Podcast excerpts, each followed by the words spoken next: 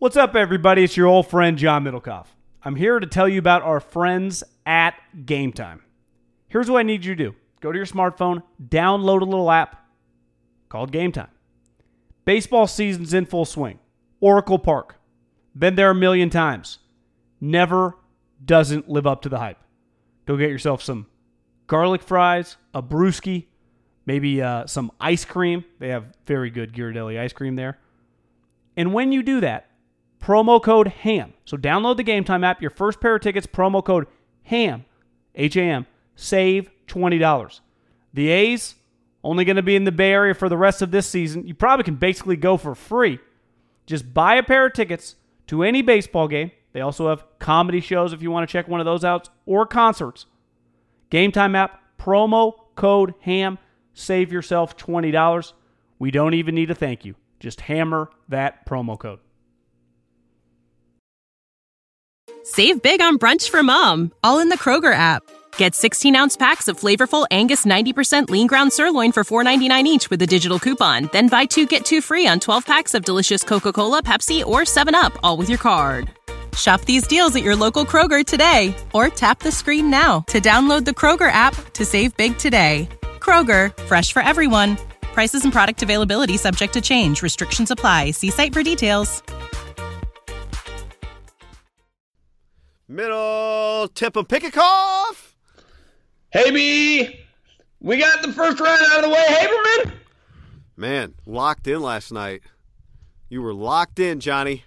Well, you know, I, I saw I saw an opening, guy. When they won't allow their reporters to do it, like my, I just text my friends because, again, they're five minutes ahead in the league. So when you see picks in, the league has seen it for a couple minutes.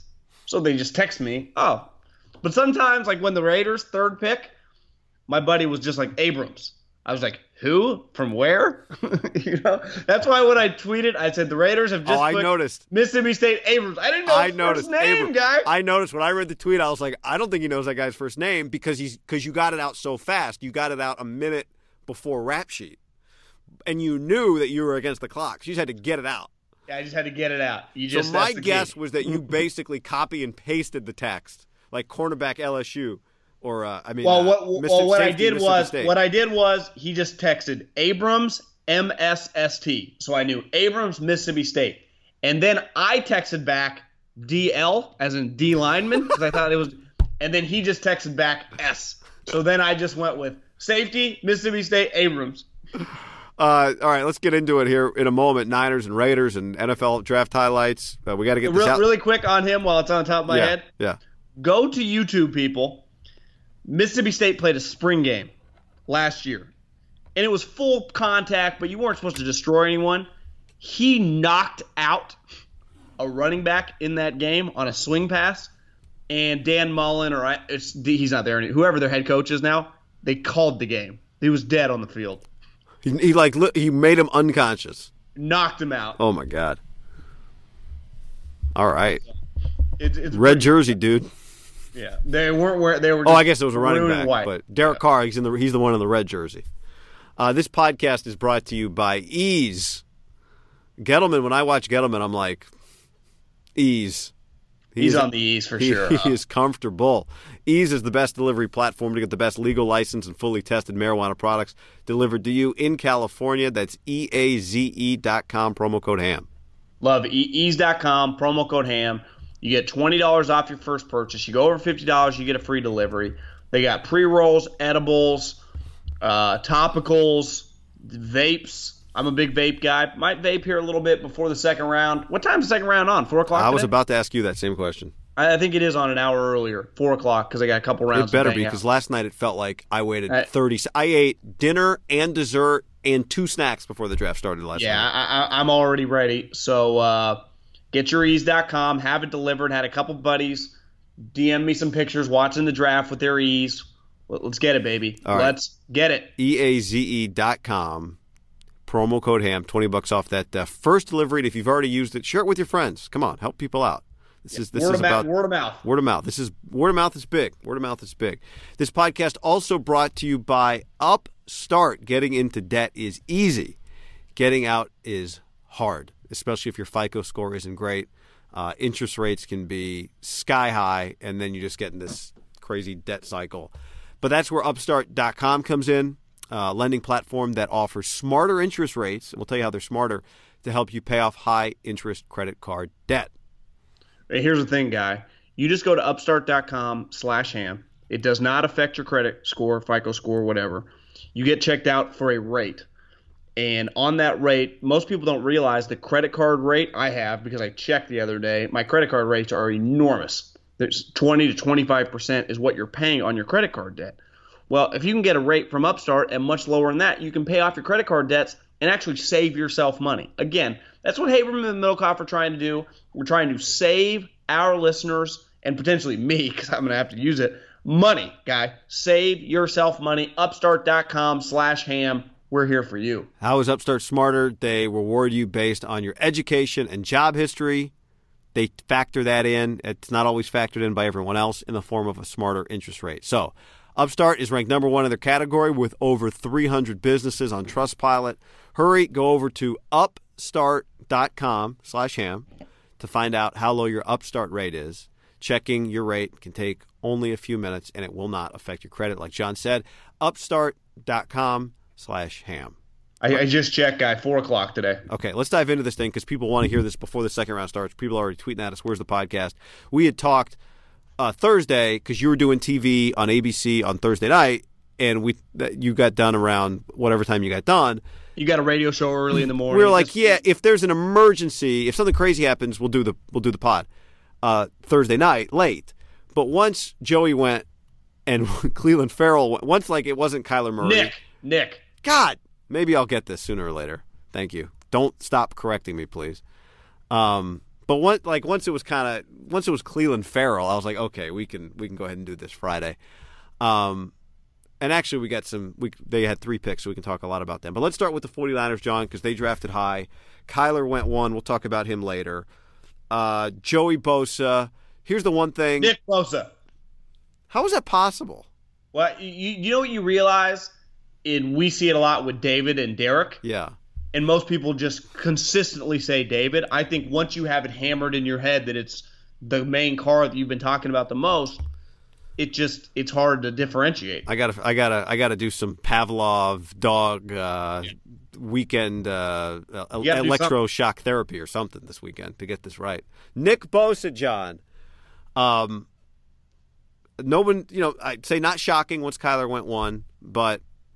You know, unlike the last time they drafted at the very top of the draft, I don't think there's any debate here. They got they got a blue chip, a blue chip level prospect, right? Yeah. I mean, I, I've been saying over and over, I thought Quinnen Williams was the better player, but I, I do understand everyone I know in the N F L loves Nick Bosa. Nick is also a really good player. I, I, I get it. And I had heard a while back that the moment – we've talked about it on the pod – the moment Jimmy went down – they started evaluating the top guys, and Kyle and clearly Peters and John, they liked this guy. And they went down to see him. I was listening last night driving home from the city.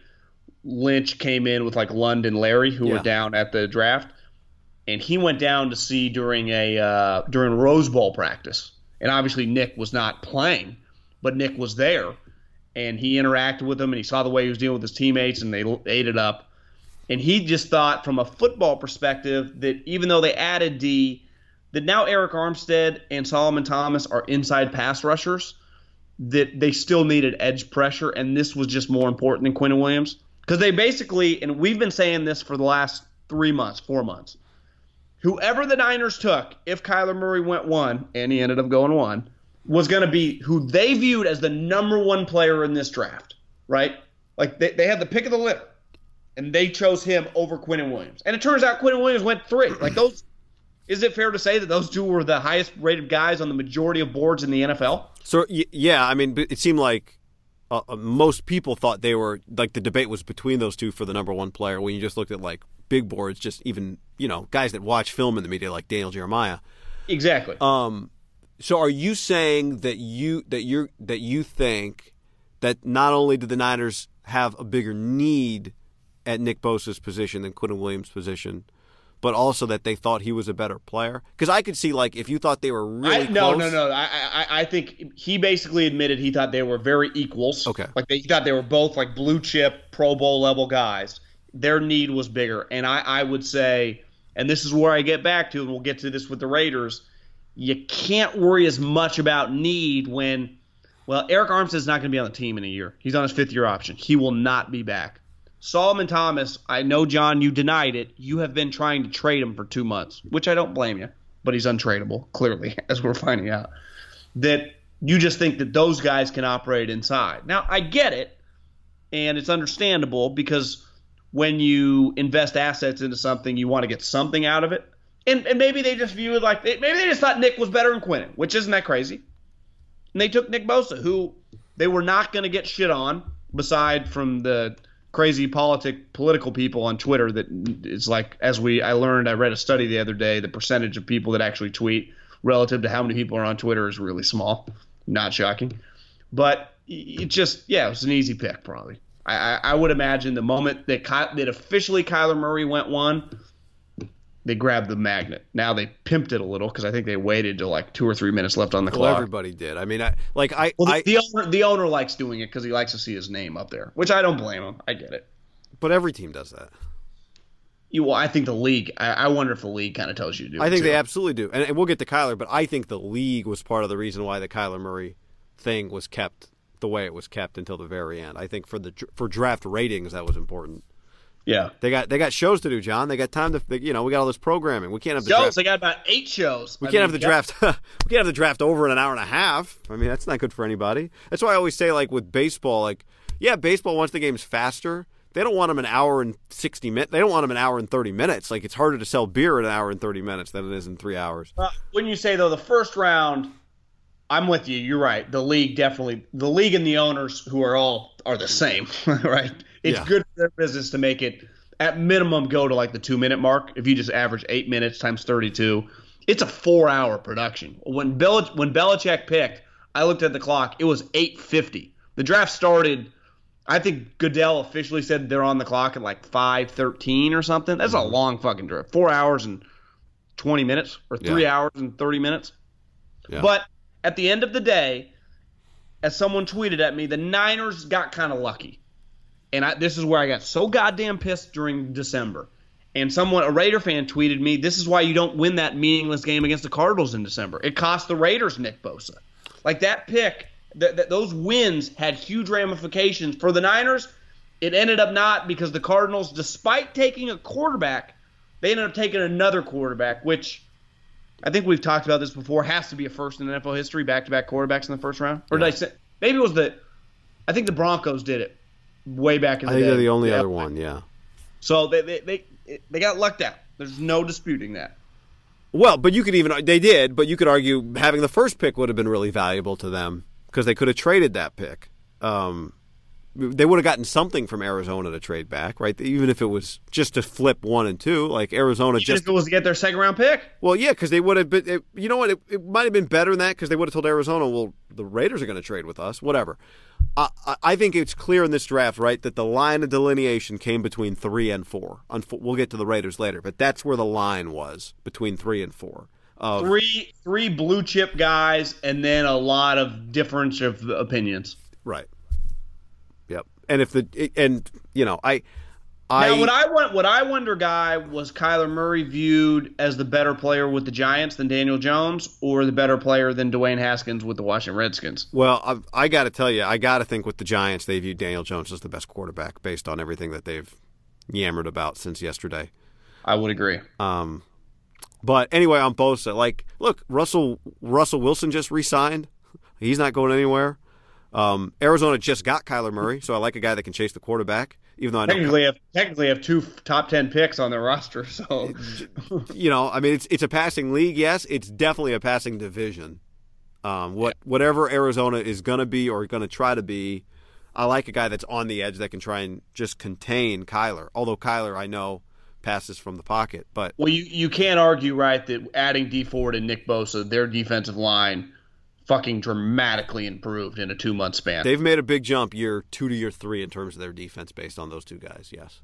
dramatic improvement. And, and it really, just, it kind of highlights the like the miss on Solomon Thomas kind of hurts, although we could talk about that draft all day. But well, the, you know the way uh, – one thing I told Larry Beal last night is that the saving grace right now for Solomon Thomas, if you look at it like basketball, and that's kind of how D-line is, you have your starting four and then your backup four. When the Eagles won the championship, they rotated eight guys, so you're always keeping fresh. Well, who's the best player on your second unit?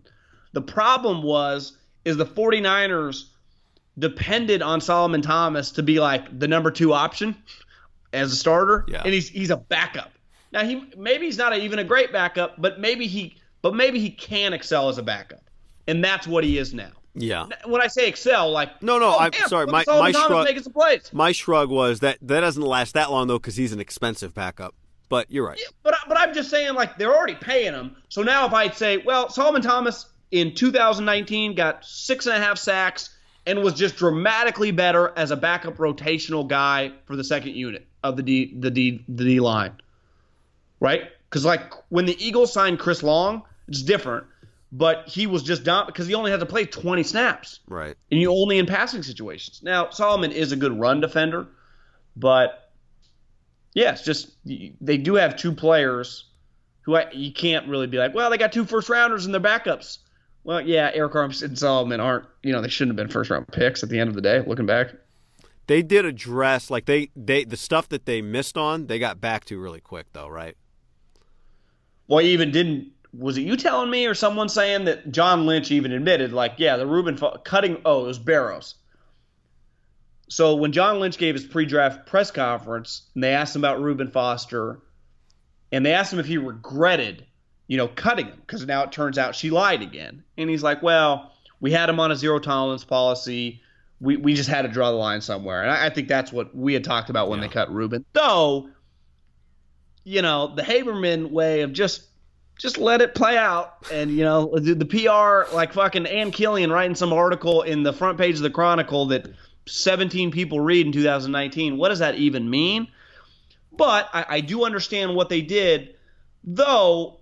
It, he, I guess he said in the press conference, it was an expensive mistake because it was a double whammy. We had to cut him, dead cap, and then we had to go get Quan. So we had to double down on the mistake, and we wasted the pick. Well, and, well yeah. not just wasted that pick. You, you really wasted you, you you traded to get that pick, right? Yeah. I mean, the the Washington Redskins. You wasted a couple picks. Someone tweeted out, like, say what you want about their the Washington Redskins. If you just print their front seven – because they got multiple defensive linemen that they drafted in the last first round. Uh, they have Reuben Foster and some other good linemen. Like their team on paper on defense is not terrible. Reuben Foster's their starting middle linebacker. I love the I, I love the quarterback pick until I found you know I, I'm torn on the well again I, I don't want to go off track here. We'll get to Haskins later. Yeah, I, I got some t- I got some takes on that. I, that's a great that story got better and better as the night went on. Uh, all right, Niners draft fourth in the second round. Um, if D K Metcalf is there, this is the guy that people love tweeting about. Turns out the league doesn't love D K Metcalf as much as everyone else, and I understand. Like he's, you know, well, he, he was attention. He was never a first round pick, and then he went to the combine. He just had a historic combine, and he just looks. It's just part of just the viral photos and all that. And he's probably good. I mean, he'd be a second rounder, but um, what do the Niners do at four here? I was hoping that they would find a way to get Nikhil Harry, but obviously that's that's over with now. So close. So close. I thought I told you this. I thought they were going to have to trade with Seattle to get him, and um, at twenty-nine, and they didn't, or even thirty I, would have done it. I, I do understand for them, like if it means swapping their second and giving up their third, like they do kind of need to just at least one of these two picks, whether it's their second or third, they have to hit on. Yeah, no, it's fine. I'm with you. But God, that that I was like, God damn it, Bill. But I love the pick. I'm like, that's sweet. I'm so I'm happy for Nikhil Harry that like usually like mo- like that he's there. Like it's gonna because I love him, right? And part of the when you like a guy, you want him to succeed. And well, you know, you know when uh, where I thought he was going is when the Ravens traded up and they took Marquise Brown. I'm like, they're gonna take Nikhil Harry because oh. they needed a wide receiver. But I I think you have to look at this for the Niners and the Raiders. The first four picks are kind of interesting. You got the Cardinals, who, you know, could go a n- ton of different directions. Schefter have, said this morning they would take Byron Murphy if they don't trade that pick. Okay, so let's just assume they take Byron Murphy. Then you have the Colts, who I think the Colts will take a wide receiver. The Colts have like four third round picks, guy, or second round picks. They have Colts four are, of the next. I think they have four of the next fifty or something like that. They're gonna crush. Colts are gonna fucking be good. Uh, Ballard might yeah, have been a time where Middlecoff qu- questioned Ballard, but he's sweet. I would imagine the Colts go wide receiver, whether it's A J Brown, whether it's D K Metcalf. Then you have the Raiders, who I think they go corner. You know, do would they take Greedy Williams? Would they take Byron, I don't know, just one, yeah, one one of these corners? Uh, they don't really need a wide receiver, right? I mean, they've just signed about four of them. Tight end? They could take Irv Smith, the kid from Alabama. So I, I, I think it's pretty safe to say, let's say Byron Murphy goes first. I think the Colts probably go wide receiver, but they could also take a corner. Then I think the Raiders probably go corner or tight end. They also could go guard. You know, they got rid of Kelechi. They just need, you know, an interior offensive lineman. It's, you just can never have enough interior offensive. Hell, you could go D lineman, guy. I, I mean, would it like what if they take another edge rusher? Like, they had thirteen sacks next last year. The Raiders could go numerous directions. I think the Niners feel pretty good about where they're at. Like, they're going to get a really good player. You could justify. I'd have to look at who has second-round picks. Like, would you trade back four or five spots if you're the Niners, or ten spots to get another second-round pick or another third-round pick? So, what are you looking for? Like the team that. So, um, I'm looking at. I got the draft here in front of me. Bill's got two twos. Would you trade back to take his two twos? Belichick, you're saying? Mm-hmm. He's got sixty. Uh, he's got the last pick, and he's got the twenty-fourth pick of the second round. The Texans have twenty-two and twenty-three. In, I'm using second, the numbers on the second round here. So they have the twenty-second and the twenty-third. The Colts, actually, because like you said, you, the Colts would be a target. The Colts draft ahead of you, but then they also draft fourteenth, which is the middle of the second round, and they draft twenty-seventh in the second round. Like, would you take fourteen and twenty-seven? Let's just use it because it's basically yeah. the draft restarts. This is now the first round. It's right. the second round, but right, it's the right. first. Would you take fourteen and twenty-seven for four? Yeah, if, there, if there's in, not in a guy spot, there that you really love, I would. You so you take fourteen, twenty-seven, and then you basically have the third or fourth pick in the third round. So that gives you three swings. That's what the, I. They have the third pick of the third round. The Niners do. Yeah. That that's what I would attempt to do. Like, the Raiders are in a different spot, right? They just drafted three players. So, to me, you should try to isolate a really sweet player here if you're them. The Niners are in a different situation because they only have one player right now, and they don't have many draft picks. I think you look to trade down if you're them in a situation like that. Now, the Colts... They might not well, want to do it. Or do you want to do it like you're only a piece That's or two? That's true. You, I mean, the Colts won a road playoff game last year, right? Yeah, so you go – and did the Colts – so the Colts did not have a – they traded out of the first round, so they, don't, they haven't had a pick yet. But you could justify for them, like, I, I want to nail two second-round picks instead of taking four swings in the second round. Or do you would you rather just Well, have, would you take – if you're the 49ers, would you take – um, would you take – fourteen, and instead of the other second from the Colts, would you take the twenty-fifth pick in the third round from the Colts? So no. The four, no, you would not do that. Okay. But I, I don't love third-round picks as much as seconds. Yeah. You know, people say, I heard this, someone said this, like, thirty-three, that's basically a first-round pick. I look at it the other way, John. I look at it like, there's only twenty first-round picks. And then the back end of the first round, like, those are the – to me, the, the first round is shorter. It's not that the second round is long. Like, people act like the second round is first-round picks. Like, no, no, no. The second-round picks started at, like, twenty-two. Well, I, I, I that that was my line. I'd say right about where the Eagles took Dillard is where the second round started. Like, the Raiders, Josh Jacobs and me, second-rounder. Abrams, second-rounder. Uh, Montez Sweat, someone – Birdie told me today that – two teams that he had talked to out of like eighteen had passed Sweat, and obviously one of them was the Raiders because they feel that they can hit the heart murmur. Had medically passed him. Had medically passed him. Jerry Tillery, the dude from Notre Dame, from the Chargers, second rounder. L J Collier, Seattle, second rounder. Caleb McGeary. Was, was that the guy with the bad back from Washington, or is that a different player?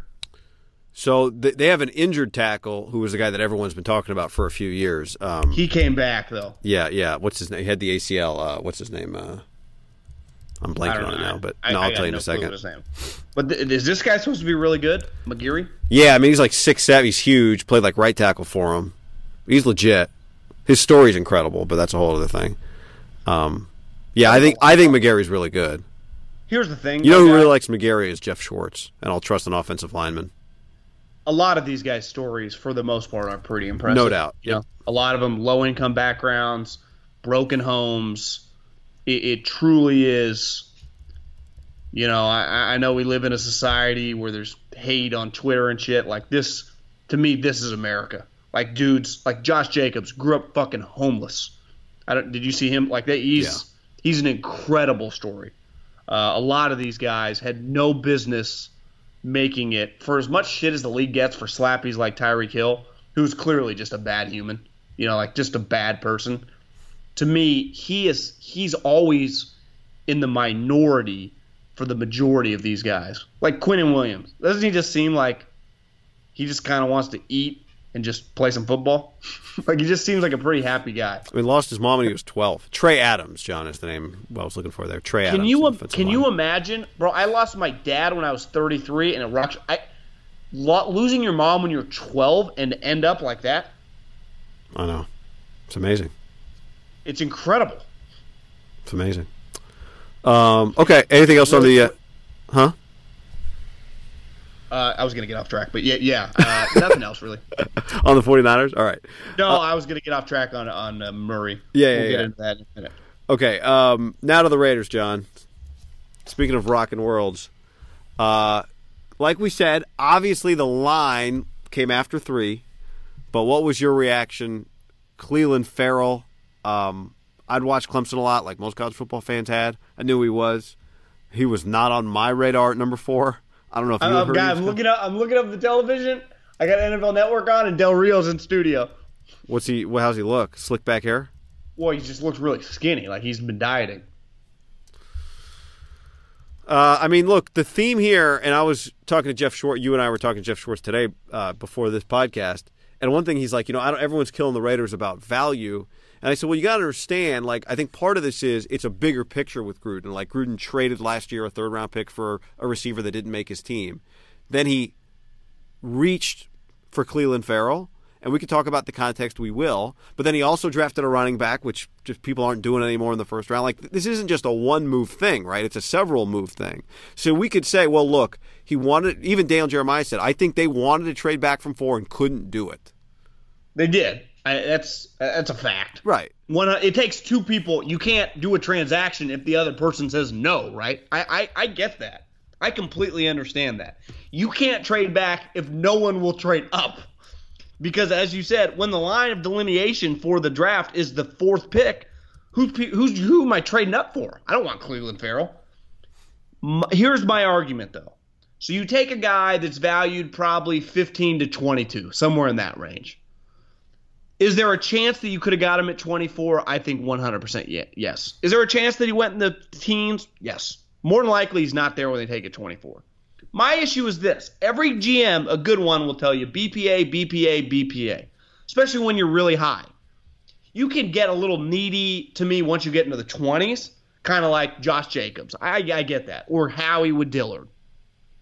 But when you're drafting at four, when you have two guys, to me, who's upside, like, I text a couple buddies in the league, and they said, listen, this guy is super high character. Dabo said he's the best leader, like him and Deshaun Watson, he's ever coached. So this guy's a high character guy. They're fucking team captain, all the B S. This guy, I, I get why they love him. And he's six foot four, he's long. But he's stiff. He's tight.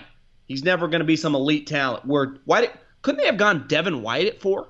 Like just take a swing for the fence on a much more talented player whose upside's really high.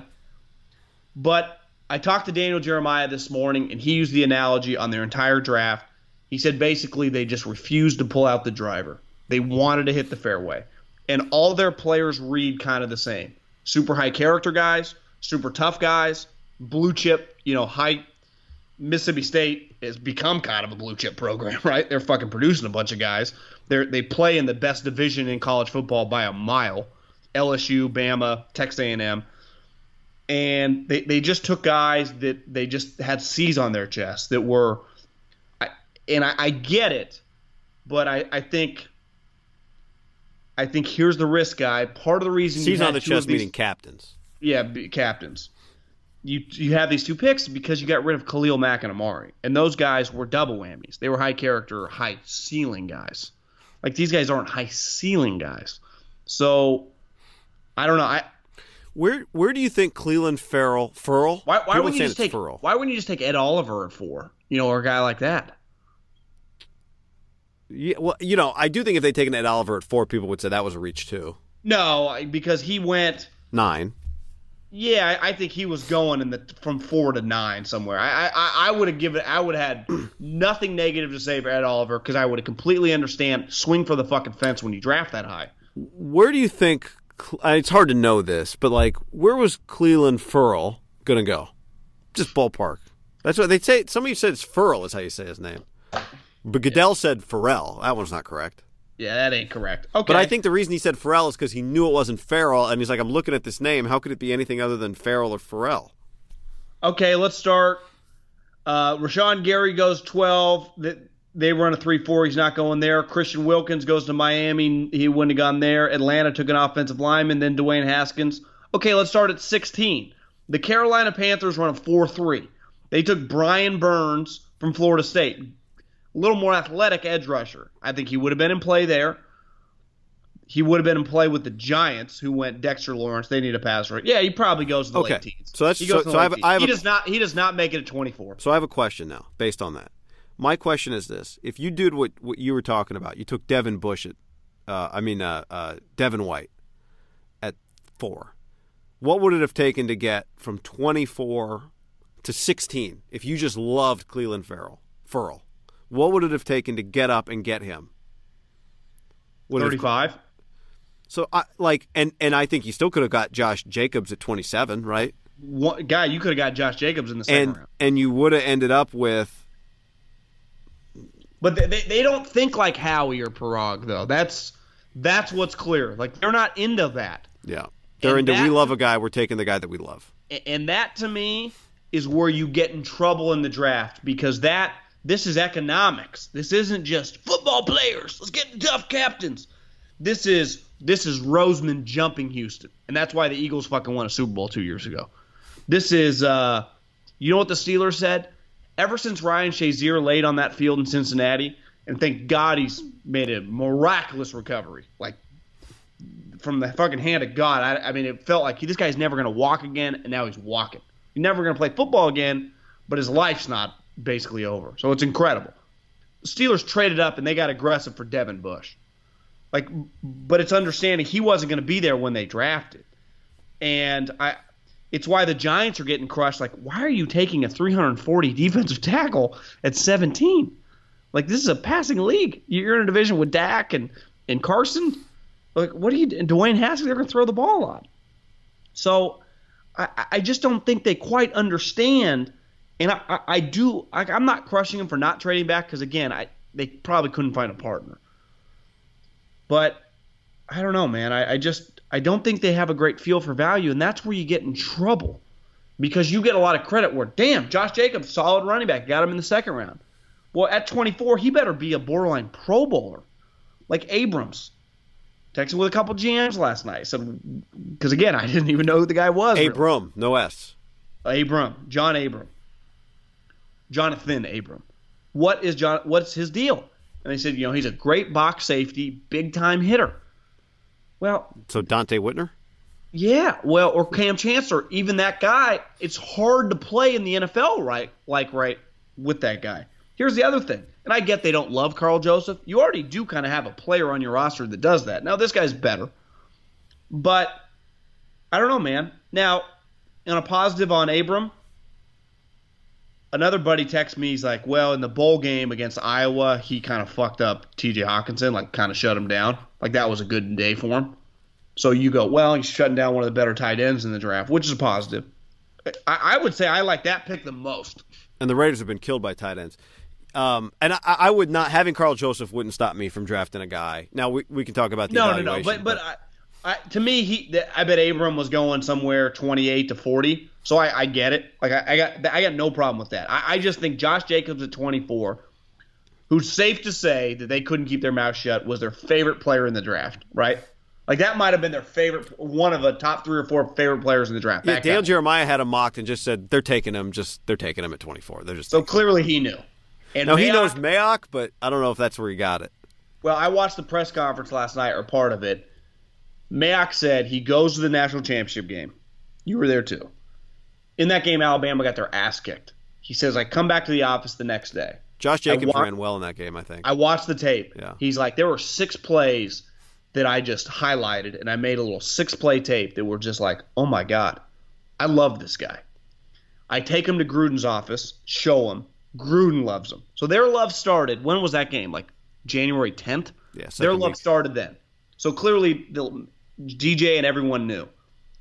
Here's my issue. Josh Jacobs, the, the main culprit of drafting Josh Jacobs in the in the twenty range was Howie. Well, once Howie jumps you or gets ahead and gets Dillard, he's out. They're not take they're not taking Josh Jacobs. So would the Ravens have taken Jacobs at twenty-five? No. They just signed Mark Ingram. Would the Washington Redskins take him? No. They just drafted the dude from L S U, Geis, last year. Then it's you. Would the Chargers have taken uh, Josh Jacobs at twenty-eight? No. They got Melvin Gordon. Would Seattle? No. They just no, drafted just, a running back. Would Atlanta? No. They're paying Dante Freeman. Well, don't forget, the, Gi- the Giants came in at thirty. They wouldn't have done it. No. They just got Saquon Barkley. The Patriots? No. They just drafted a first-round running back. The Cardinals? No. He's fallen to you. He's going to be your pick. Like, that's where in the, the second round. In the second round. So you go, you get, you're going to get your favorite player in the draft in the second round. Now, is there a risk that someone jumps you to get him? Yes. For because sure. everyone knows you love him. Yeah. But this is where it goes back to don't let everyone know you love him. No. I, to me, the value, I, I love the kid. He's clearly, like, he's my type guy. You just fucking go to war with this guy. I think all three Raider draft picks are fucking solid guys. Like, they're they're better versions of Solomon. Like, I like Stanford, but Sol- Stanford ain't fucking Clemson.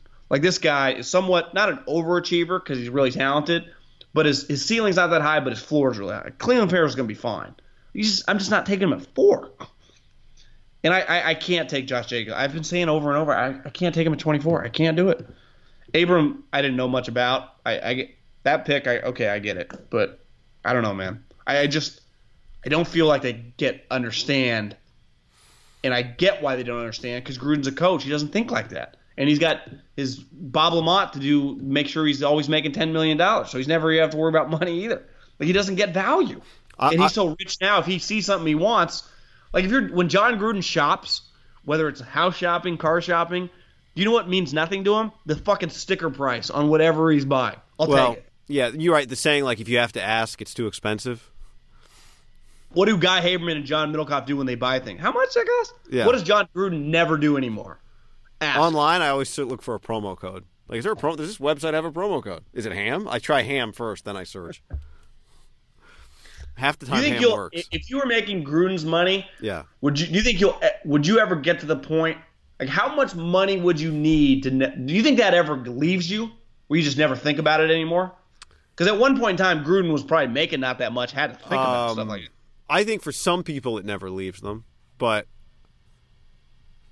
I don't Gruden's know. Been making a shitload of money for a long time. The worst is when you're buying something and you didn't ask, but you think it's going to be cheaper than it is, and then they ring it up, and you're like, uh, how much? And then you do the math, like, is it better to say I don't want it now or just come back, like, in three days and return it? How much you say that is? That's how I told you that when the dude buying a coffee, old man buying a coffee. He's like, two seventy-five? What? Uh, but... Yeah, man. I what I would love to know if I, if I buy something at seven eleven, like a Gatorade, a couple double shots, and like beef jerky, and I'll put it down. Oh, jerky! And they're like twenty-seven dollars. I'm like, what? And they're like, well, your three double shots are three fifty each. I'm like, Jesus. And your beef jerky's nine seventy-five. Yeah, well, it's the only healthy snack in a seven eleven. If you could truth serum Mike Mayock. And only the truth serum only lasted for one question, and you could ask him any question about the first round. What would you ask him about last night? How desperately did you want to trade back and still draft Cleland Farrell in the first? Yeah. My question would be, who I, did, did you, would you, you have drafted? My question would have been, Mike, who would you, if it, the the option was all yours, who would you have drafted at number four? I told Larry Beal this last night. I said, because he's like, well, you can kind of justify it. They were on a four three defense or whatever. I said on draft Twitter and Mike Mayock, if he was still in the media, and he had been saying for the last three months that he thought Cleland Farrell was the you know worthy of the fourth pick in the draft, that would have been a big story, right? Right. Because no one was saying that. Not a soul. Right. So this is my point. If yeah, Mike I, Mayock... Your, your question's way better than mine. That's that's. But the it's question. The same thing. And to me, there's a difference here. If Mike Mayock... And, and there definitely is a... The value is total... Like, what you're saying is... It's the heart of the deal. Like, you can't separate value. You, it's hard. You can't do it. But okay. I do think that Mike Mayock has been really accurate with the draft. Like, I think somebody had a study. Yeah. Like, he's been the most accurate guy the last five years. In, in the on, media. On, play, on, like, player rankings and stuff. Right? Yeah, like, he's been really right about it. Who's going to be good and who's going to be bad. Yeah, that's the whole thing. So, if at the end of the day, Cleland Farrell is a Pro Bowl-level player, then he made the right pick, even if the value wasn't there. It won't matter. Like, it'll matter over the course of three years, you not knowing value, is just you're not going to win that battle. If you don't value players correctly... over a three or four or five year period, like it's just gonna it's it's gonna catch up with you. In this draft, I think the problem is that it sounds like a lot of people think Cleland Farrell has the highest floor. It doesn't sound like people think he's like Pro Bowl sometimes, not Pro Bowl always, even at his best. Well, that's where let's say he's a better version of Solomon Thomas or whatever, and that sounds really bad, but you know what I'm saying. That you feel like that guy can't bust. Well, when you, it's one thing to draft that guy in the twenties. It's another thing to do it fourth overall. Let, let's do a little Middlecoff redraft for him. Okay. Go, hey, hey Mike, because I, I think if you would have, if you would have had Mike in the media, he would have been like, oh, you got to take Devin White or Ed Oliver there. Okay, so let's take one of those two guys there. Well, then you still need an edge pad, pass rusher. Well, because you're, I guess the Raiders' doctor is a heart doctor. It's why they're comfortable with the heart, because remember Mo Hurst last year? Okay, let's take Montez Sweat at pick twenty-four. There's your edge rusher, who's most people viewed as more talented than Cleland Farrell. Now you got Devin White, Montez Sweat, and then at twenty-seven, let's just still take Abram, and then at thirty-five, you take fucking Josh Jacobs. How does that? I got Devin White, Montez Sweat, Abram, and Jacobs. Does that sound a little juicier than what they did?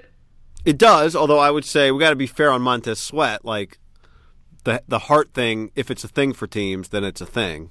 That would be. Well, but risky. Again, it's the same thing that happened to Mo Hurst, and Mo Hurst is a starter for the Raiders. I know, and they they passed him. I'm just saying we'd what be I, saying that, like if I'm in Washington today, I'm saying, boy, this is a risk on Montez Sweat, even though I know on Friday a report came out that his heart's actually fine.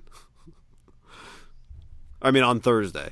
Yeah, it was kind of weird, wasn't it? Well, you just go around until you find a doctor that says you're fine, I guess. One thing, or maybe one thing fine, I had we'll heard, see. And this is where I, it's this is a little different than the Josh Jacobs deal, but it's back to Gruden, who just can't shut his mouth. Because is it safe to say that the leaks from the Raiders and people talking is not Mike? I don't think it's Mike. I don't think Mike is texting rap sheet shit. Was it Mike? I, I just don't. Was it Mayock that said Thursday night? We sent the scouts home. I made the decision yes. to send the scouts home, and then forty minutes later there was a leak, so I knew we made the right decision or something like that? Yes. But do you agree that you, if you had to guess, like Mike is not talking to that many people? Yes. And the guy maybe, like maybe he texts, like it calls, it like D J and him talk, let's say. D J is then not tweeting out the good shit he's giving them. Right. So it's you might Gruden tell Middlecoff, or, though. Yeah, it's Gruden or Cable or fucking... one of those money guys, I don't know. They just can't shut up. Well, I get Gruden talks to his brother, probably whatever. I had heard they love Montez Sweat, and they were good with taking him, again, because of the heart deal. Well, who jumped them at twenty-six? His brother? Yeah. Now, was John supposed to not just talk to Jay? I, that one's tough. I, but I don't know. I mean, if I, he I, knew, if he knew John loved him and jumped him, I mean, he had a chance, right? Like, I know this information that maybe nobody else knows, but I know, and John knows that I know. John knows the only way that we jump him is if I know this information, and he did it. Like that is, I mean, Jay's fighting for his life. He's, he, you know what he's thinking? John's got what nine more years on his contract. I'm fighting for my life over here. Yeah, I, I don't. That's why you just don't talk. There's no, you know. Have we only had one year of Gruden? Wow. Who? Us. It feels like ten, huh? It's been one, right? Yeah, it's been one. Okay. It's been one. Wow. Uh, we we kind of went through in the if you if you're only listening to this Raiders part, but uh, we talked about their potential, what they would do in the second round here uh, to start the day um, earlier in the podcast. But the, the, they should they there? should they should go D. I mean, I think you could justify like a Greedy Williams, another a corner. Uh, you know, who, uh, there's another good linebacker that you feel comfortable with. You can't go wrong going defense here, can you? If you're them. No, like to me that to me the Niners need a pass catcher, whether it's a tight end or a wide receiver. So you would take if you're the Niners and you're staying at four, you just take the best available pass catcher, tight ends, and yes, yeah, and you can do it. I mean, hey, Bill's shown you can have two well, tight ends. Couldn't the Niners or the Raiders take Irv Smith from uh, Alabama, who's viewed as like a fringe first rounder? Yeah. Well, this is where this is like a reverse of uh, last year. If the Niners the Niners could use that guy, the Raiders were one spot ahead of them. This is kind of an interesting bang bang here. Like, whereas in the first round, they were not back-to-back, and they were separated in terms of what tier of player they were on. But here, they're not. They're on the same. They're getting the same tier of player with the with the third and fourth pick of the second round. So it is kind of an interesting. Are the Raiders taking a player that the Niners would want? Uh, dynamic. Let me read you uh, Lance Zierlein comped Irv Smith to Ben Watson draft projection round two. Smith is still very green in overall experience, which shows up in the run blocking and route running. But he has plenty of talent, is likely to get much better in both areas. He has the combination of tight end talent, but really flashes as a move blocker at fullback or wingback spots. His build-up speed sets him apart as a big field-stretching option. And once he gets rolling after the catch, and he can get rolling after the catch. O J. Howard was bigger and a better athlete. Now, O J. Howard went, you know, in the top fifteen. But like Howard, Smith offers Pro Bowl potential as a well-rounded tight end. Like I, I think if you're the Niners or Raiders, this guy's got to be near the top of your thoughts. And the difference between the Niners and Raiders in this case is that for the Niners, he doesn't have to be your best tight end. Yeah, and if you, you like this, but but to me, if you're them, because you go, oh, you already have a tight end. Well, if you like him more than any wide receiver, I think you could no, you could sell me on this immediately. Just take him. Yeah. I agree with then, you. Then you put two tight ends in the slot, right? And also, like, Alabama guys that are a little inexperienced is not rare. Just so many good players, it's hard to get three-year starters. Well, who do you sit behind? The dude that went in the top fifteen. Right. Like, why didn't Quinnen Williams play? Who was ahead of him? Uh, Deron Payne, he went thirteenth in the last draft. Nose tackle went thirteenth, yeah. Oh, yeah, they also had three other defensive linemen in that draft, all drafted in the top twenty. Yeah, d- decent unit. Well, yeah, I mean, it's Clemson's going to be the same deal now. Well, do you know what's funny is when they were at – I was watching the pro day, you know, a couple months ago, and N F L Network was there and D J was there.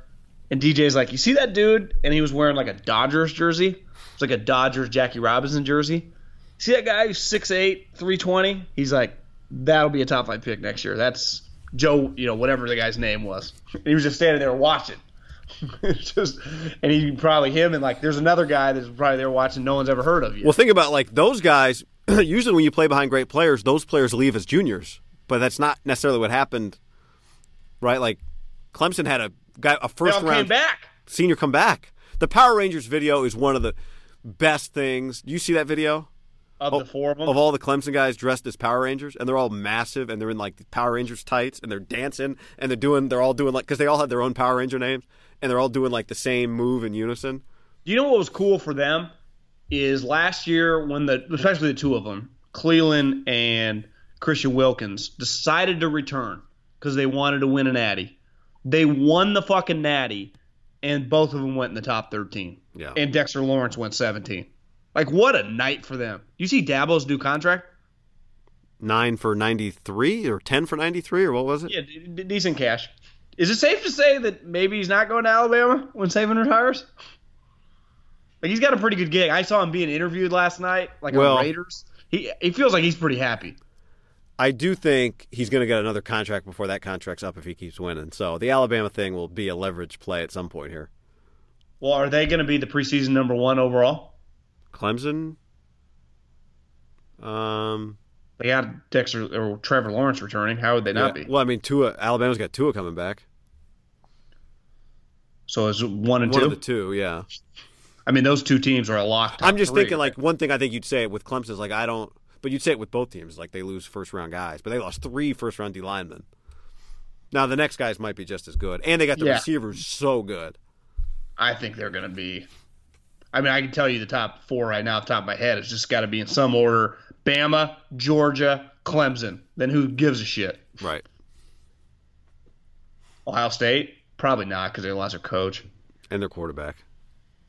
And their quarterback. No. Uh, all right, let's talk about some of the other stuff. Uh, Oklahoma, they, that might be the other team. Who's their quarterback? Oh, Jalen. Jalen Hurts. Like, I heard someone like, man, this puts a lot of pressure on Jalen. Like, yeah, I don't think it does. Like, Kyler go number one. Like, Jalen, no. He was the quarterback at Alabama for Nick Saban. I think he's going to be fine. He now, I can see, like, early you're just new and you want to make a good impression. Maybe that kind of pressure, but, like, You no. follow Oklahoma on Twitter, it feels like he's fitting in just fine. Uh, yeah, he's the strongest guy on the team. Or, or Don't you think like he that. walks in there and goes, uh, I was at a better school than all you guys. Right. Like, you're welcome. You guys I'm needed here. me. Oh, you guys got the third straight transfer quarterback to come in. Congratulations. Maybe you should try recruiting one. Uh, all right, other draft headlines. Kyler, obviously. That's the big one, John. Kyler did go number one. Um, pink pinstripe. Nice suit. Uh, Josh Rosen is still on the team as of the recording of this podcast, which is insane. Klemko had the story Friday morning that Steve Keim didn't start calling teams to shop Rosen until minutes before the draft and was asking for a second-round pick. Well, would you give a second-round pick if you're the Chargers? No. Well, I don't pa- think so, just because I don't think anyone else is giving a second-round pick. I'd give them a third. Patri- Patriots have two. Well, are they going to give him one today? Maybe. I mean, I would consider it if I'm the Pats, but even then I'm like, well, I keep waiting for this to be two years away from Tom's end. I don't think we're there yet. But it, but to me, for Bill, it's not as much about that. It's more about the value. Just it, Well, the value and the security. I need a backup. Like, I've got Hoyer, but let's say Tom goes down. How can I be what the Eagles were and still give myself a chance to win a Super Bowl? Is Brian Hoyer doing that for me? Do, do you think that the Kyler Murray... just them being so mum was league generated? Like, the league really uh, so, wanted them to be quiet about it? Yeah, I mean, uh, first of all, to answer the question you asked me before the podcast, I think now, I think Kyler has known for months this, for at least a month that this was happening. On the league calendar, where do you rate last night? Like, if Super Bowl's won, is that a, is last night a top five night for the league? How does it rate versus, like, the opening Thursday night or the first, you know, the Sunday night games? Like, I think those are all big, too, but... But I just think when you factor in, like, how long we talk about it, just the event. It's huge. Yeah, it's huge. I, I it's, do it, think that the N F L, like I think they tell teams to take their ten minutes, I think it was really important to the league that this was a question. Who is the number one pick? Because you need people to tune in just to start the thing. Because there was a – I mean, I, I was starting to get uneasy. Like, are they really not going to do it? And then I was kind of rooting for it because I had kind of been saying it. Right. Like, take someone else. And then, of course, they took him. Yeah, yeah. Um, so, yeah, so yeah, I think right. the league, uh, but but I think he knew, and I think I think Kyler, maybe they didn't explicitly tell him, but I think he knew. I think it was probably made. I mean, he's got. Come on, he knows Cliff. He's got the same agent. Like, how could he not have known? At least, like, hey, man, you're we're in good shape here. It's the first time in N F L history, or just sports history, right, that you've been a guy's been a top ten pick in two sports. I can't imagine that's ever happened. It's wild. That's. That's pretty unreal. Uh, you and I started talking about it. I remember saying, like, Guy, I wrote an article for The Athletic a year ago, and all I had to go off of was the spring tape and some of his backup work. I'm like, I just factor in how good Lincoln Riley was. I'm like, this guy's going to be pretty good at football. No one in their wildest dreams viewed the number one overall pick. Like, even Billy was like, yeah, we thought he'd be a good football player. He's going to Oklahoma. The number one overall pick? That's pretty fucking nuts. To me, the craziest part about the last two years for the Oklahoma quarterbacks is neither of them, like, Sam Bradford was six five.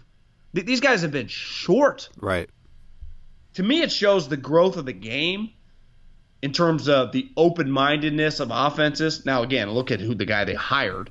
You know, if they had hired Tom Coughlin, or, you know, just I'm just using an example. Or, you know, uh, Tom Co- Tom Coughlin can't coach, but uh, – who's Tom Coughlin's coach at uh, Doug Marone? Let's say it was Doug Marone was the head coach of the Arizona Cardinals. Would they have taken Kyler Murray? No. Well, this you know, goes – see, now this is where you could even go – if they go, had taken Sean McDermott or Vic Fangio, you know, was their head coach. Do you not, think right? that when Cliff was hired, they had a conversation about what's going on at quarterback? Surely you, you'd have to, right? Cliff, what'd you think of Josh? When he was hired, they had the first overall pick. Steve, Kime, Steve, hey, Steve, what do you think of Josh Rosen, right? Like, is it possible that they agreed when Cliff signed that they would draft Kyler Murray? Uh, I don't think Cliff had the leverage to say necessarily, I'm not coming unless you promise me I can take Kyler. I'm not he saying did, that. He did have he did have a job and was making a ton of money, still getting paid out. Like he didn't need and to. He take was job. Getting N F L. Like it's not like no other N F L team was interested in him, and like the Giants hadn't been. It's like other teams were interested. Like his name was out there. Remember, he was getting interviewed with the Jets. When he interviewed for the Cardinals, had he just resigned from U S C then, or they let him interview? I th- I don't. I think it was he was. I yeah. I think he was the O C of the. At U S C still when that whole thing happened. And then he resigned, and then he became the head coach. Yeah, because remember it was weird, like they weren't going to – remember the the story was they weren't going to let him interview or something crazy like that? Yeah, and then he was like, oh, okay, I'll just quit. Okay, yeah.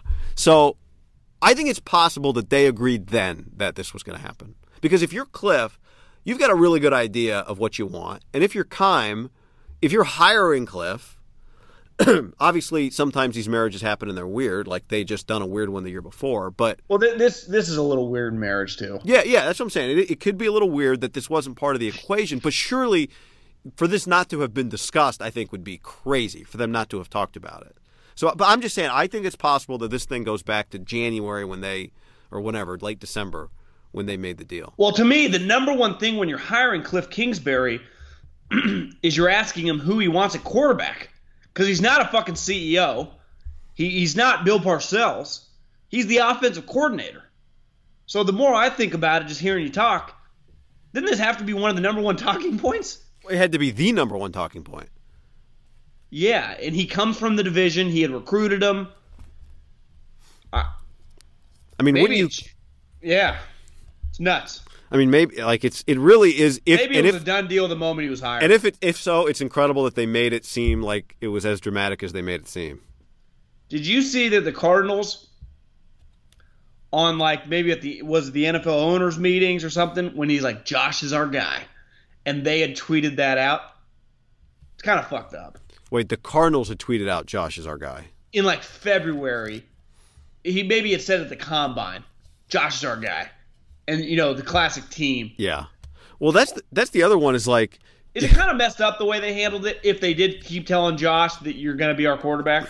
It's tough, right? Because you – here's the thing. If you don't want to trade the pick at all, then it doesn't matter if people know who you're going to pick.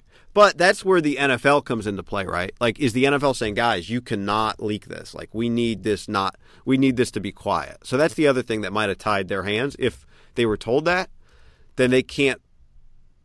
You know what I'm saying? Then they, there's not really anything they can do about that. Um, yeah.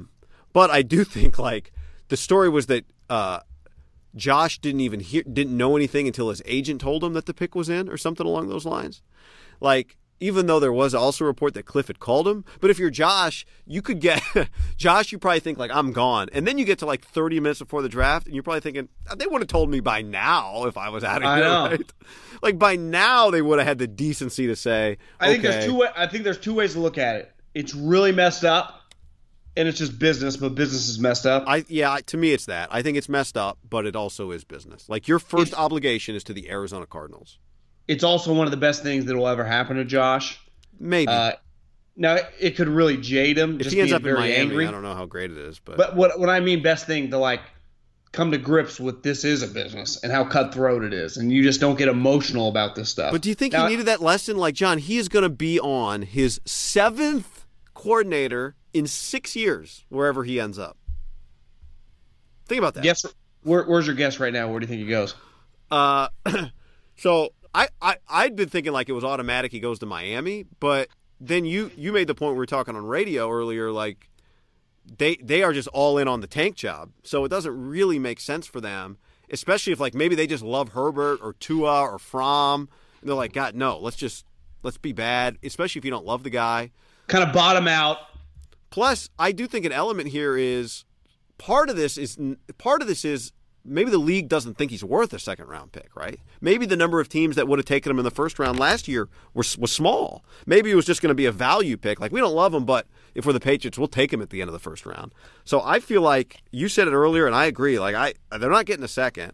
I'm starting to feel like they're not getting a third. Like, to me, it feels like a fourth to San Diego or to or to New England. And if New England gets him for a fourth, I mean, you could just...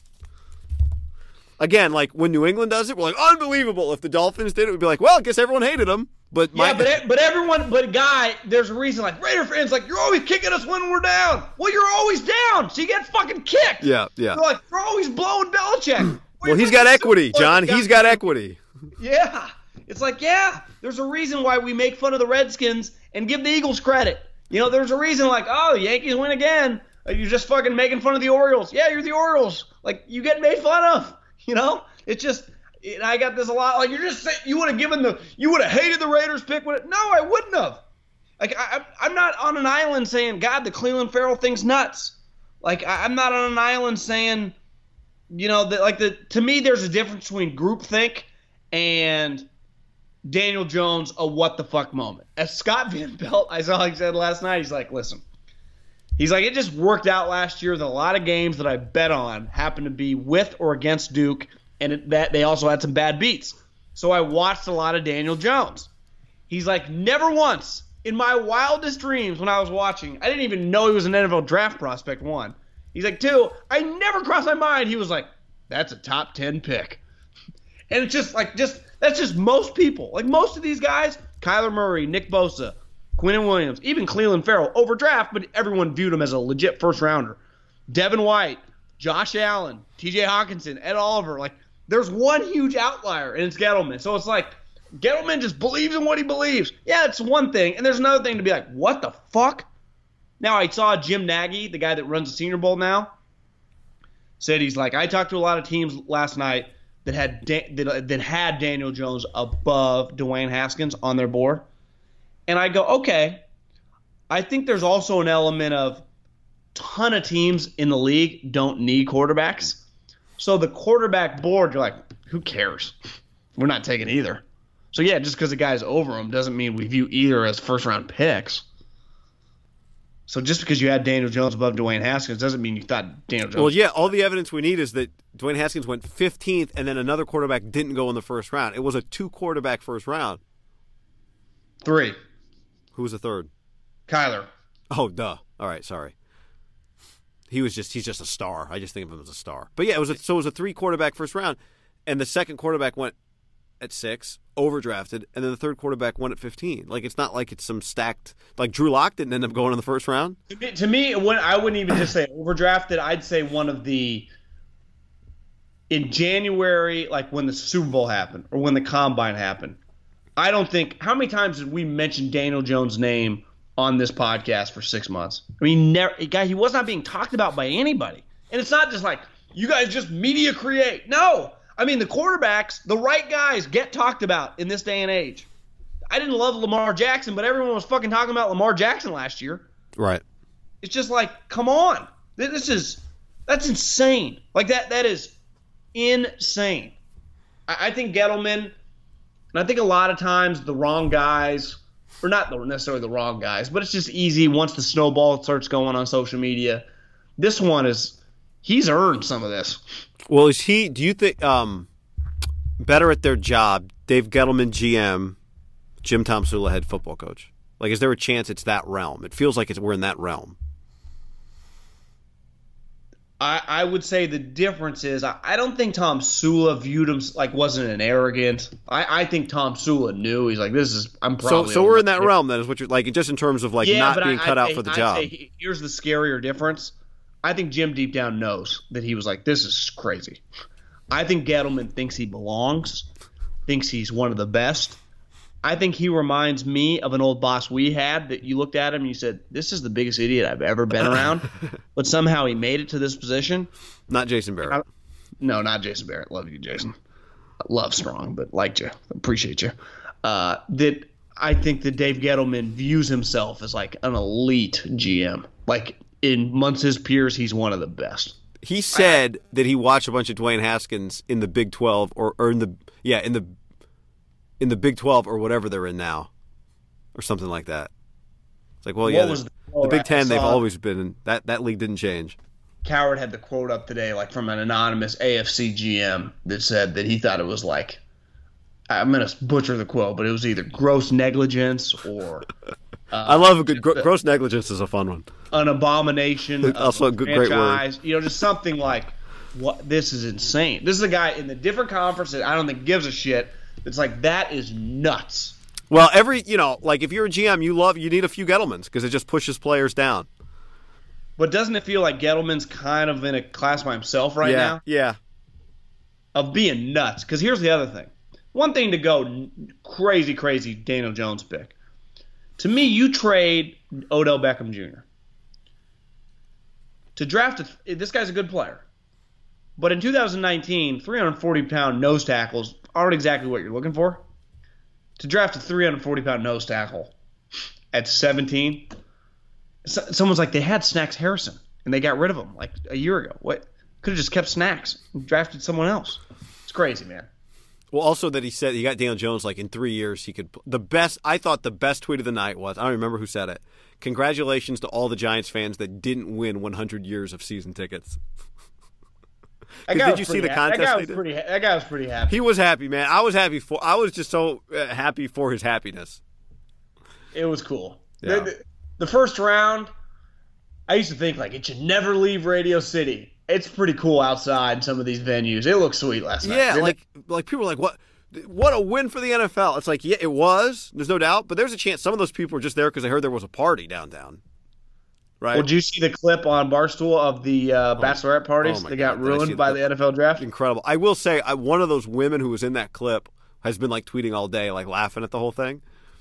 But yeah, it's like pretty they funny. Were, like they were joking, or no, no, no, just, I, I, just that, like, oh, I didn't think I'd become a meme. Just, I mean, she was having fun with it. It seemed like it would be a rough day. Like the day I, I went for the Country Music Fest at a bachelor party last year, and part of having a good time is that main strip, which is like their version of the Las Vegas Strip. If you can't move, it's a little overwhelming, and it was the right balance when we went.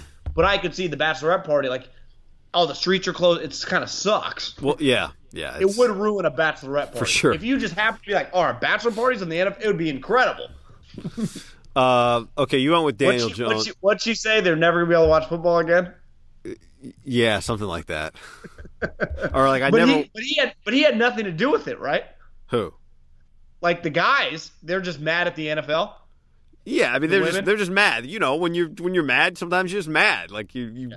no one really to be mad at other than yourself for not checking. But you're just so mad at yourself that like you're just angry. Uh, you're just angry. um, you know, I one thing I liked last night was there wasn't any like nobody took some Laramie. There wasn't some crazy Laramie Tunzel tumble. You know, I mean, people are like, Andre Dillard fell. Well, I guess. Yeah, okay. Or well, Montez Sweat. Or there was no, like, because these guys are so young. Twitter's been around for ten years. I hate gay people when he was fourteen years old, one of those things that came well, out on a guy. Yeah, like right before a guy gets drafted. There, there was the one thing with the guy. I did not know the story about, um, what was the guy's name I'm looking for right here? Jeffrey Simmons from Mississippi State, who Tennessee took, who had been arrested in high school in a fight. Did you see when E S P N played that video? Yeah, he was supposed to go to like Alabama or something. So, it, it, anyway, if people don't, you saw the video. He like hit a. There was a. His sister was fighting another woman, and then he broke it up, and then he started hitting the woman. And someone else, someone was like, you know, he fell mostly because he had a knee. There was like a knee question with him. It wasn't that that caused him to fall. Yeah, go ahead. I, I'm gonna have I don't know controversial. I gotta take your though. On it. I, keep going. I'm guessing your take is E S P N shouldn't have showed the video. No. Oh. Uh, go ahead. I, I had always thought because he was he was supposed to be like a top five pick, number one high school recruit, was gonna go to Alabama, L S U, Georgia, whatever. He then they all had to pull out when this video came out. I was thinking at Tyreek Hill level, Joe Mixon, him just beating the shit out of a woman. Well, when you again everything in fucking context. So you go in context. His sister is in this brawl with this woman who I guess they've had family issues. Even Trey was a little over the top on it. But Trey Wingo was like, they'd had family issues with this woman. There was something going on. He obviously had a lap. You can't hit women. But it wasn't just like he was just beating up this chick. Like th- it, it didn't make him look as bad as when you just read the headline. So it's funny you and say that. It, and then it comes out like Booger McFarland was, you know, who knows the S E C well, was like, you talk to everyone at Mississippi State, like he was their Cleland Farrell, their team captain. They love him. It was one moment that ruined his name. And on Twitter, and then I'm watching it like, yeah, you should get in trouble or whatever, but I don't judge him on that one. Like, what? I, I'm sorry, family. So I'll, what, I'll, what are you I'll, supposed to do? So I saw – I didn't know the story. I saw the video, right? And I was texting with a buddy. When they played the video, I didn't realize he was hitting a woman. And I just saw the back end of the video, and I was like, God, should they have – like, was that a news story? Do they need to play that? And I kind of was going back and forth. I changed my mind on it. And my buddy's like, well, you know, the story is that they he was hitting a woman. Like, that's part of this story. I was like, no, I didn't realize that. Let me go back and watch the video again. Because my take at that moment was like, why are they showing this video? This is like a high school fight. Well, I didn't quite know the context. So I went back and watched it again, and I actually, I agreed with you the first time. The second time I watched it, my thought was, even if that was a dude that he was, to me, there's a difference between you get involved in a fight and you like throw some bows or throw some fists, whatever. But this was a person laying on the ground with their head against the concrete, and he took multiple shots, like to the head again, and neck again, area. Yeah, I no, no, I know. I'm just saying. I saw that and I thought. Just... I saw it and thought, you taking multiple shots to the head on a person standing upright versus a person whose head is against the concrete? Like, you murder a person doing that? I was like, yeah. I don't know. That's but when you that's another in, level. Like, your sister, it was a sister. I get, no, enemy, I know. Like, I, it just it makes a little more sense. It does. Yes, that is important context. But anyway, that was yeah, that was one of the crazier things. I guess. Well, the craziest thing was the Tyreek Hill. Twenty thirty-six hours ago, I thought Tyreek was in the clear, and then that thing changed. Yeah, he's done. Um, anything else? What what other crazy stuff happened to you? I mean, the, the Tyreek Hill thing, probably one of the oh. biggest it, things that happened last night, given that Mahomes threw fifty touchdowns. If Tyreek Hill then disappears from that team, he's not throwing forty touchdowns. Like that, he's guy, non-quarterback, he's a top five player in the N F L. This is going to be a massive loss when the Chiefs are forced to cut him, because that's, let's call it what it is. They're going to be forced to cut him. They're not. They don't really have a choice. And they suspended him indefinitely or whatever, which is an easy one. But he, I just is he going to play for the Chiefs this year? I, I will say I don't have like a lot of sympathy when you draft the guy after he's already been convicted of domestic violence. You're in this yeah. position because of the decisions you made, right? But yeah, they don't care about character. No, no, I'm just saying like they're going to be forced to cut him. Well, yeah, that's you should. I but mean, when I say forced to cut him, I mean. Let's not get it twisted. The reason they'll end up cutting him was because of, like, yes, the if outside. This story existed and they knew it would never get out, he'd probably still be on the team. Yes.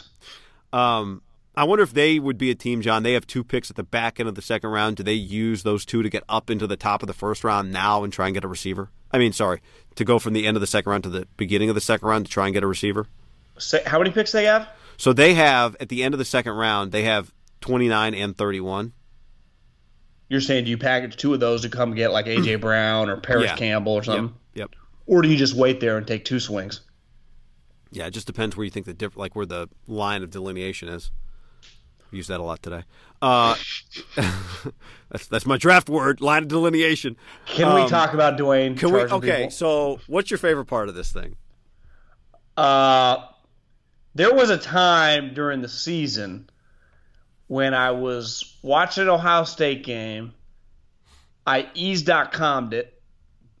This might have been before Ease, actually. But I had a vape pen. And I remember Dwayne talking after the game, and I was thinking, uh, something just struck. I can't remember. Memory's a little foggy. But he said something like, I, I can't remember exactly how he worded it, but the way it came out of his mouth was like, I don't know, a kind of red flag. But then I was like, he just – because it was the most cocky statement I'd ever heard in my life. But then I – he's a starting quarterback at Ohio State. Yeah, he's cocky. Like, why do I even care? But I was like, I don't know. Something's a little weird with mm-hmm. this guy. And then when you sent me that tweet last night that he charged fifty fucking dollars to come into a party, like, I get it. Like, everyone's – he's getting back at the N C double A. I, I don't know. This is draft night. Pretty big night for – like, a lot of these guys – like, I get it. We live in this world. A lot of things aren't genuine. We're selling you shit. Upstart.com slash ham. We're all trying to make money. That is kind of a moment when you're the fifteenth pick in the draft. You're about to get twenty million dollars. That is kind of a pure moment for your family, your closest friends. Well, yeah, and, but I also think, like, if you told me that they were getting five thousand people to that draft party and they made two hundred fifty thousand dollars, like, okay. But what'd they get? How many people came? Like, did they get two hundred people? You know what I, I mean? Like know. to me, to me though, the money. Like, do you really want random people there? I think a lot weird. of people that passed on him probably feel kind of justified right now. Don't you think? When they see that, yeah. I, so, so here's the deal. Like, not justified, but I, I, I think there were some questions about his maturity and his leadership, and there was a reason he didn't play. Partly because Urban loved J T Barrett, but clearly this guy's better. Yeah, so, yes, I do think. So there's a couple. I really liked him. Like, I watched him this year, and I, I thought, like, I I really liked. Like, it's Dwayne hard to Haskins, argue that he's not a Dwayne really Haskins. good player, guy. Yeah, I liked him. But what threw me was the more that it was like Dan Snyder loves him and Bruce Allen loves him, but that those are the only people that want to take him. Like, that became my red flag. Like, that's yeah. what bothered me. Like, whoa, Jay doesn't want him? Like, Jay needs a Jay needs a quarterback desperately. Maybe Jay wanted to trade a second round or a third for Josh Rosen. I don't know. Well, Guy, I, I think the thing with Jay Gruden, and I could see why Pat Shurmur signed off on it. I might have talked about this earlier today. Maybe we t- oh, I talked about it on the radio show. Is that those type coaches, once they've overachieved and won games with Kirk Cousins, with Case Keenum, Kyle for a while, they start leaning on overachieving type players. That's why Kyle, like Kyle, you drafted C J Beathard in the third round. You know, they they they view they watch that guy. When I watch that guy, and they'll walk in and be like, I, I can win with this guy. Right, I would right. say, like, I wouldn't even fucking bring this guy to run a practice. Yeah, like, don't don't don't press your luck. Just because you did it once doesn't the odds are not in your favor. So I, I think Jay is probably over the top anti on guys like Dwayne. Uh, Jay experienced a little with R G three, and it's different. But you're right. So you're telling me the owner who. I mean, Dan Snyder has a long history of picking players. It's not good. Bruce Allen feels like he should be more on Fox News than he should be running a N F L team. Those guys like the guy. Like that. That to me is a pretty big red flag. I also think. It, I think. Doesn't it feel like was where was if they don't take him? Does Dwayne Haskins get drafted in the first round? Um, like does Elway take him at twenty? I doubt I, Elway liked him.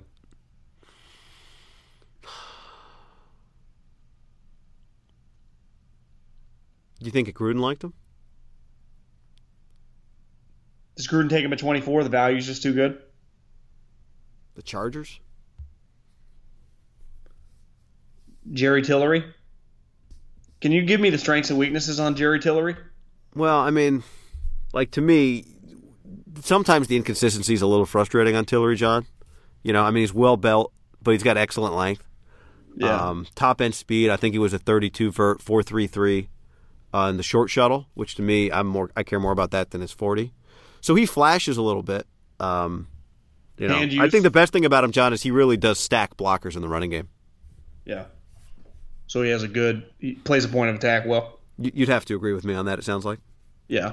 yeah. In a division with you know now Josh Jacobs, I don't even know who the Chiefs running back is. Royce Freeman, you know uh, Philip Lindsay. You gotta you gotta have the upfront bodies. That's right.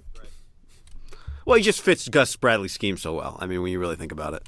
He, he, perfect fit. You know, he's that the, the character, the, the the resume in college. Uh, we just, both just, just we, the just the motor. The I, motor. I think the motor is what I really can't speak to the motor, John. You you're speaking to the motor? I'll take your word for it then. You've obviously watched it's, more it's, film than it's one thing you just can't teach guy is effort. We both love the Nikhil Harry. I love that pick. Um, People, people, not fast enough. I think I don't know if I told you. I actually I did tell you that. So I, last podcast I said that. Anything else? Uh, How about Noah Fant to the Broncos at twenty? Now yeah. they got Noah Fant, Philip Lindsay, Joe Flacco. Their defense is going to be good. Well, and, a, that was kind of an under the radar. They, they traded back. Say this for the Raiders. I mean, if if if Jonathan Abram, if his rep is defense tight ends, well, I mean the Raiders have had trouble defending tight ends for a long time. I, do you think that played into that pick? Because maybe obviously Kelsey's already there, Hunter Henry's coming back, and then they take Noah Fant. You go, geez, we got to cover was, these Where guys. was Hunter Henry? Hunter Henry was out last year? yeah. Oh. Gates, he's Antonio come, he's Gates, he's not the starting tight end? Uh, he, I, he still technically is. Uh, yeah, but, it might have. Like, to me, that's where if you're telling me, like, hey, we, we play six games against tight ends that are legit, like we need a guy that can defend tight ends. But you already, yeah, you liked it's the third pick, so fine. It's the third pick. I like I like that pick by Elway. That's just a good pick. Good value too. They they move back. ten spots. They add a second-round pick. I, I love the pick for Pittsburgh. Have, have the Lions been drafting receivers and big tight ends for just the last fifteen years? Is that all they draft? Wild. Remember when we saw them on the field a few years ago and they had like three first-round guys that were – first or second-round guys that all looked the same? They were massive. Tight ends. Guy, they, they were huge. I remember the shortest one was Ebron, who's six foot five. I just remember all three of them running by thinking, oh, my God, who are these? Are these humans? Are me and him both the same human race? Because the one dude was Fourier, one that you remember the tight end right. from U C L A that was like six nine. Yep. Th- then they had Pettigrew, who's like six seven. Right. They were they that had to be the tallest three humans in tight end history in a unit, right? They're massive. Uh, Ed Oliver to Houston is fun. Like, does Jadeveon Clowney get traded today? Maybe. Would you trade pick thirty-six for him? Yep. And have Bosa and D Ford? Do you really need him? But maybe not. What do you think about the Packers? They went two picks. Rashawn Gary. Tennessee took Jeffrey Simmons. He's not going to play this year. Uh, Too good of value to pass up. Yeah, I just feel like you're you're kind of. I don't know. You think the Warriors win tonight? Yeah. Do they cover ten? Is that what the line is? Yeah. Do you think, what was louder, uh, the music behind the guys at the draft or the music behind Steve Kerr at Warriors practice yesterday? Do you think Steve Kerr hates Draymond? I saw somebody made a good point, and I, God, it was somebody, I don't know if it was Tim, it was, I don't remember who it was, but the point was, there's no doubt that Kerr and Draymond go at each other, but the one thing you can't, like, those two guys are pretty bottom line when it comes to winning. And, like, if it was Steve and Steph, like, or Steve and K D, it might be. But those two guys just, they can hate each other and talk to each other like they hate each other and still figure it out in the end. You know? Draymond disrespected him a little bit. I mean, that like, was hey. pretty. Now, did Draymond know that it was Steve that requested the music get turned down? Or did the music Probably just get Probably because he, he asked Raymond, and Raymond went over to him. And then Ray, I, like, I thought I maybe just someone down. just Raymond's turned down. Like, yeah, he doesn't want to turn it down. Dickinson was a star in that video. Yeah, he was. I mean, Dickinson, what, is he listening to a podcast? All right, on that note. Okay, guys. Uh, rounds two and three. John, that draft took – I ate chips and guacamole before the draft. I was just trying to kill time. I ran out of stuff to kill time. Chips and guac, then pasta, then a coffee ice cream, then chips and hummus. And I was like, I'm, that's when I texted you. I'm like, dude, I'm out of stuff to do. Then the anthem took four and a half minutes. I, I was, don't, I don't remember because we need the anthem at the N F L draft. It felt like it took longer to get here. Oh my God! But I, I like, also think it's because the built. We've been talking about it for three months, so it's you only talking about the Super Bowl for like a week. it's it was the buildup of Jesus Christ. All right, I can make a goddamn pick. On that note, later. Save big on brunch for mom, all in the Kroger app. Get sixteen-ounce packs of flavorful Angus ninety percent lean ground sirloin for four ninety-nine each with a digital coupon. Then buy two, get two free on twelve packs of delicious Coca-Cola, Pepsi, or seven up, all with your card. Shop these deals at your local Kroger today, or tap the screen now to download the Kroger app to save big today. Kroger, fresh for everyone. Prices and product availability subject to change. Restrictions apply. See site for details.